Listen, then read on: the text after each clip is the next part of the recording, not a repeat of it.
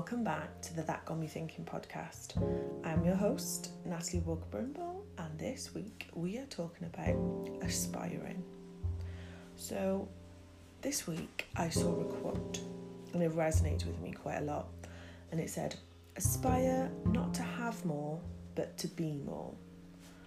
And I thought, the aspiration for more, but what do we want to have more for? Because we certainly have a lot more things in our lives. For example, we work more, we compare more, we strive more, we stress more. But in the bigger picture, what do we want more of in our lives? In my life, I'd like more peace, more contentment, more trust of everything working out, of just being, allowing myself to just be as I am. No performance, no pressure, just as it is. More allowing and less forcing. When we work more, earn more, we usually think it will bring more harmony into our lives. Sometimes it might, but instead of buying more that we didn't actually need, we can sometimes upgrade different things in our lives that we didn't even think we could. Earning more could give us more freedom to be more, freedom to enjoy an experience. But this got me thinking does less really equal more? And for me, I think it could. So, thinking about if we had less worry, less stress, less pressure, less busyness, less comparing, less expectations, less panic, for me, this would equal more wonder, more freedom, more happiness, more experiences, more contentment, more peace, more trust, and more allowing. Sometimes we need the less to appreciate the more. I listened to a podcast this week about being a curling parent and possibly a curling person. So let me explain a little bit about this. Curling is a Swedish term and it's a reference to the Olympic ice sport where they smooth the path and sweep any obstacles on the ice away. Or in my case, trying to smooth any obstacles in life away. So by curling for people, and in my case, possibly my children, are we robbing them of their experiences and a chance to change or a chance to experience failure? the more versus the less idea.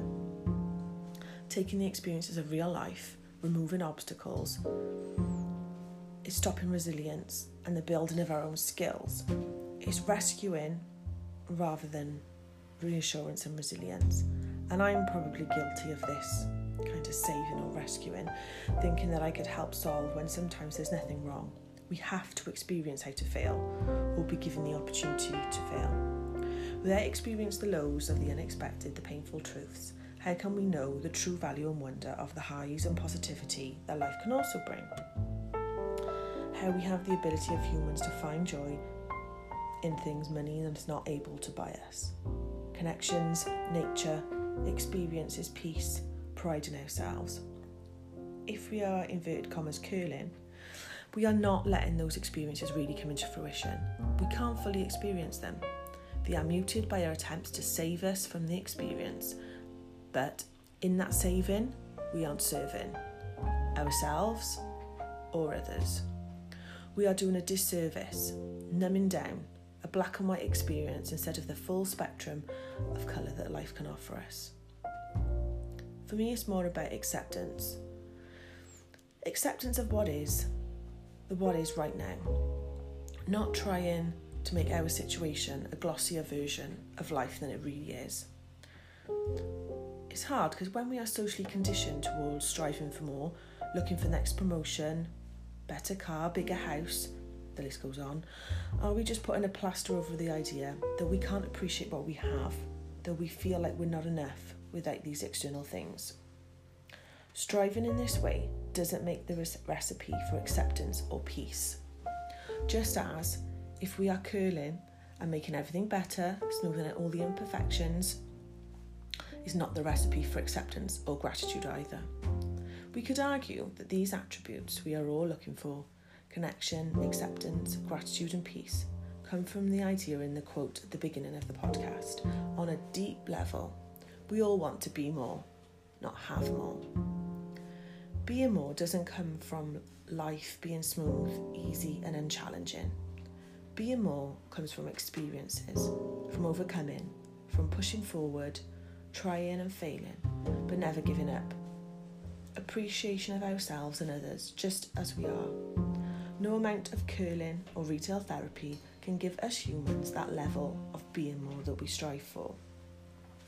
If we start to become still and pause, in the doing of less, we will see how we are actually being and becoming more. So, this week's quotes Marie Curie said, Nothing in life is to be feared, it is only to be understood. Now is the time to understand more so that we may fear less.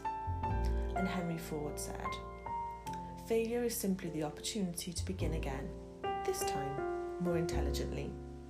This is one of my all time favourite quotes by J.K. Rowling.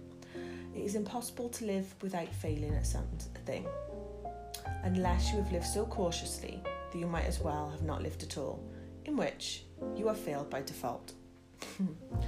so, thank you for listening to this week's podcast. You can find us on Instagram at That Got Me Thinking Podcast. Please share uh, with friends or anyone else you think you might like this podcast and let me know what has got you thinking this week. Thank you so much. Have a great day.